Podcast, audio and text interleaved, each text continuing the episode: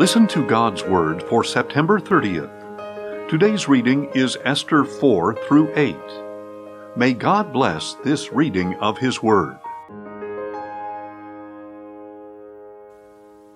Esther 4.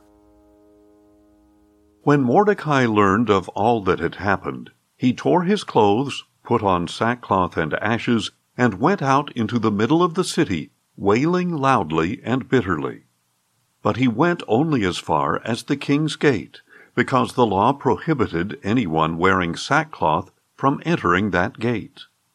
In every province to which the king's command and edict came, there was great mourning among the Jews. They fasted, wept, and lamented, and many lay in sackcloth and ashes. When Esther's maidens and eunuchs came and told her about Mordecai, the queen was overcome with distress. She sent clothes for Mordecai to wear instead of his sackcloth, but he would not accept them. Then Esther summoned Hathach, one of the king's eunuchs appointed to her, and she dispatched him to Mordecai to learn what was troubling him and why. So Hathach went out to Mordecai in the city square in front of the king's gate. And Mordecai told him all that had happened to him, including the exact amount of money that Haman had promised to pay into the royal treasury in order to destroy the Jews. Mordecai also gave Hathach a copy of the written decree issued in Susa for the destruction of the Jews to show and explain to Esther, urging her to approach the king, implore his favor, and plead before him for her people. So Hathach went back and relayed Mordecai's response to Esther. Then Esther spoke to Hathach and instructed him to tell Mordecai, "All the royal officials and the people of the king's provinces know that one law applies to every man or woman who approaches the king in the inner court without being summoned, that he be put to death. Only if the king extends the gold scepter may that person live. But I have not been summoned to appear before the king for the past 30 days. When Esther's words were relayed to Mordecai, he sent back to her this reply, "Do not imagine that because you are in the king's palace, you alone will escape the fate of all the Jews. For if you remain silent at this time, relief and deliverance for the Jews will arise from another place, but you and your father's house will perish. And who knows if perhaps you have come to the kingdom for such a time as this?" Then Esther sent this reply to Mordecai, "Go and assemble all the Jews who can be found in Susa, and fast for me. Do not eat or drink for 3 days, night or day, and I and my maidens will fast as you do. After that I will go to the king, even though it is against the law. And if I perish, I perish." So Mordecai went and did all that Esther had instructed him. Esther 5. On the third day, Esther put on her royal attire and stood in the inner court of the palace across from the king's quarters. The king was sitting on his royal throne in the royal courtroom facing the entrance. As soon as the king saw Queen Esther standing in the court, she found favor in his sight.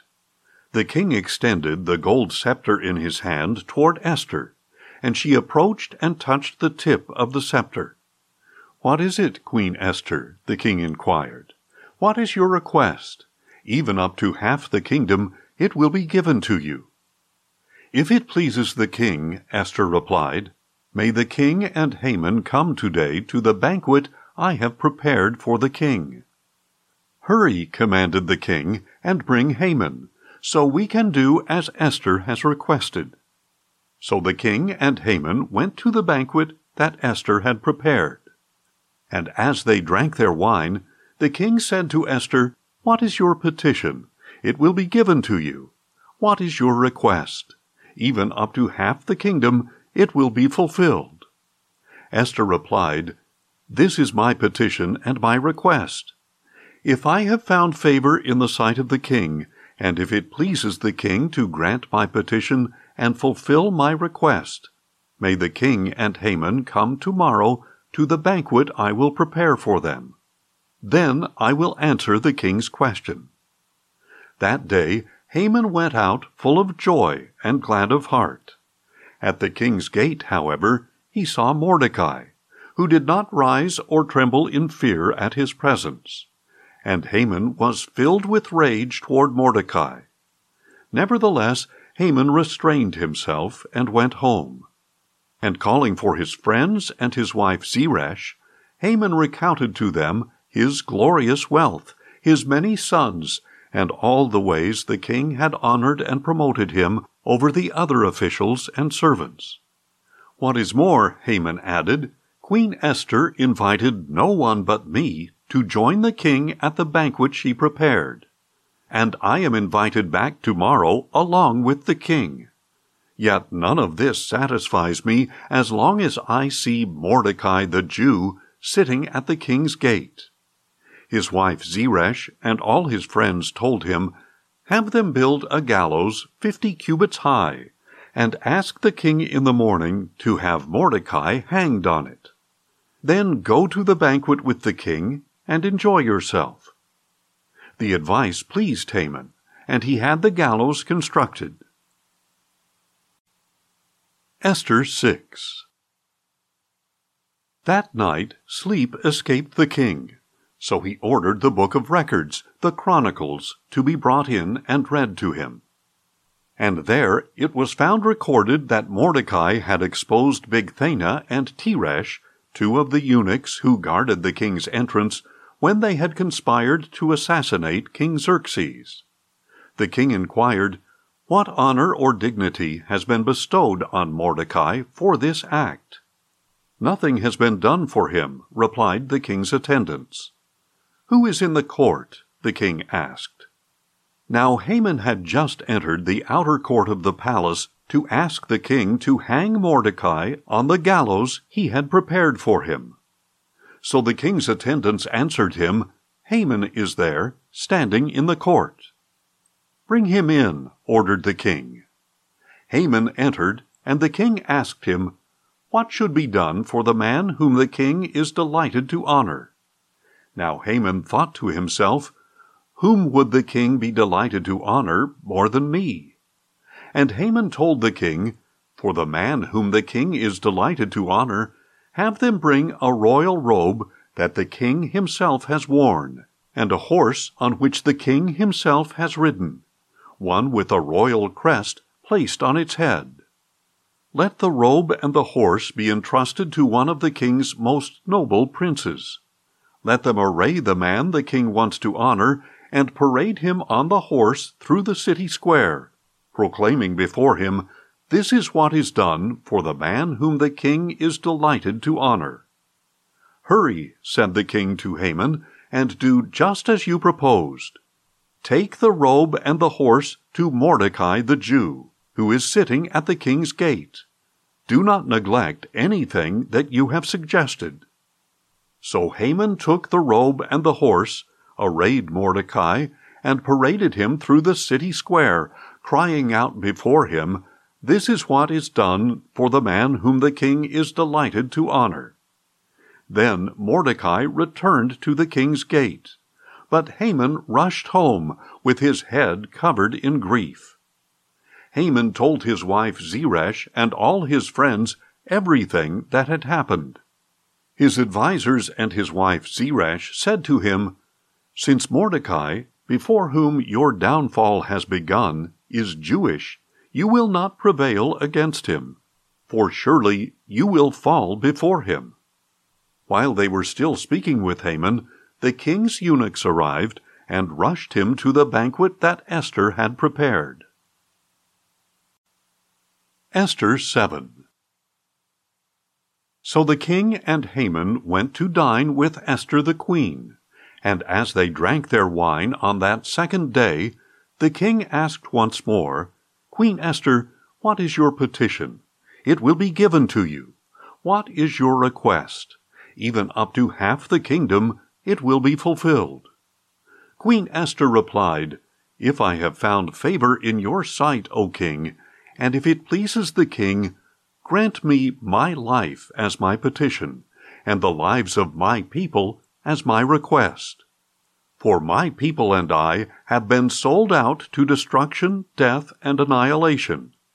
If we had merely been sold as men servants and maid servants, I would have remained silent, because no such distress would justify burdening the king. Then King Xerxes spoke up and asked Queen Esther, "Who is this, and where is the one who would devise such a scheme?" Esther replied, "The adversary and enemy is this wicked man Haman." And Haman stood in terror before the king and queen.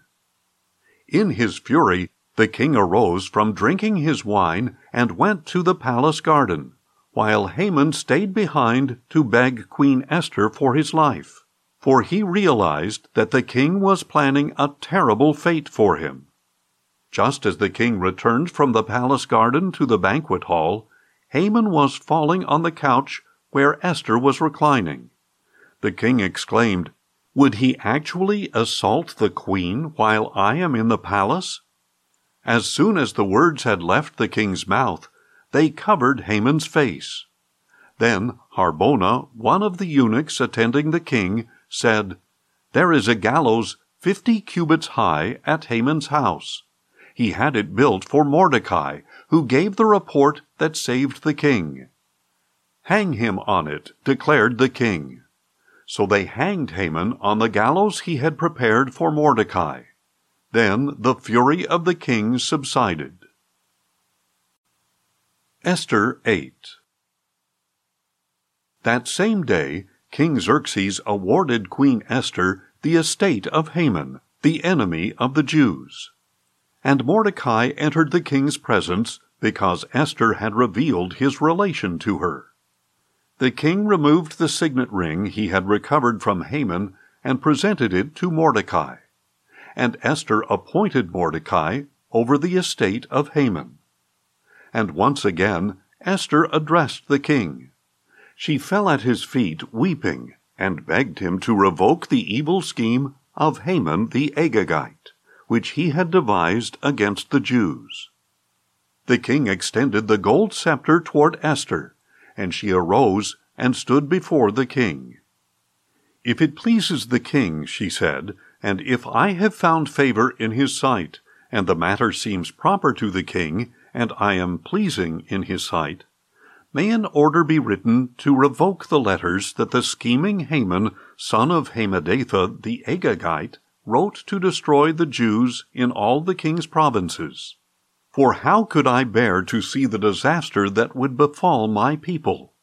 How could I bear to see the destruction of my kindred?" So King Xerxes said to Esther the queen and Mordecai the Jew, "Behold, I have given Haman's estate to Esther, and he was hanged on the gallows because he attacked the Jews.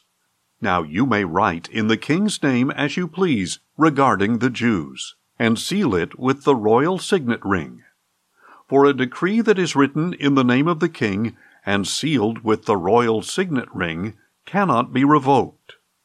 At once the royal scribes were summoned, and on the 23rd day of the 3rd month, the month of Sivan, they recorded all of Mordecai's orders to the Jews and to the satraps, governors, and princes of the 127 provinces from India to Cush, writing to each province in its own script, to every people in their own language, and to the Jews in their own script and language. Mordecai wrote in the name of King Xerxes, and sealed it with the royal signet ring. He sent the documents by mounted couriers riding on swift horses bred from the royal mares. By these letters, the king permitted the Jews in each and every city the right to assemble and defend themselves, to destroy, kill, and annihilate all the forces of any people or province hostile to them, including women and children, and to plunder their possessions. The single day appointed throughout all the provinces of King Xerxes was the 13th day of the 12th month, the month of Adar. A copy of the text of the edict was to be issued in every province and published to all the people, so that the Jews would be ready on that day to avenge themselves on their enemies. The couriers rode out in haste on their royal horses, pressed on by the command of the king, and the edict was also issued in the citadel of Susa. Mordecai went out from the presence of the king in royal garments of blue and white, with a large gold crown and a purple robe of fine linen. And the city of Susa shouted and rejoiced. For the Jews it was a time of light and gladness, of joy and honor. In every province and every city, wherever the king's edict and decree reached, there was joy and gladness among the Jews, with feasting and celebrating. And many of the people of the land themselves became Jews, because the fear of the Jews had fallen upon them.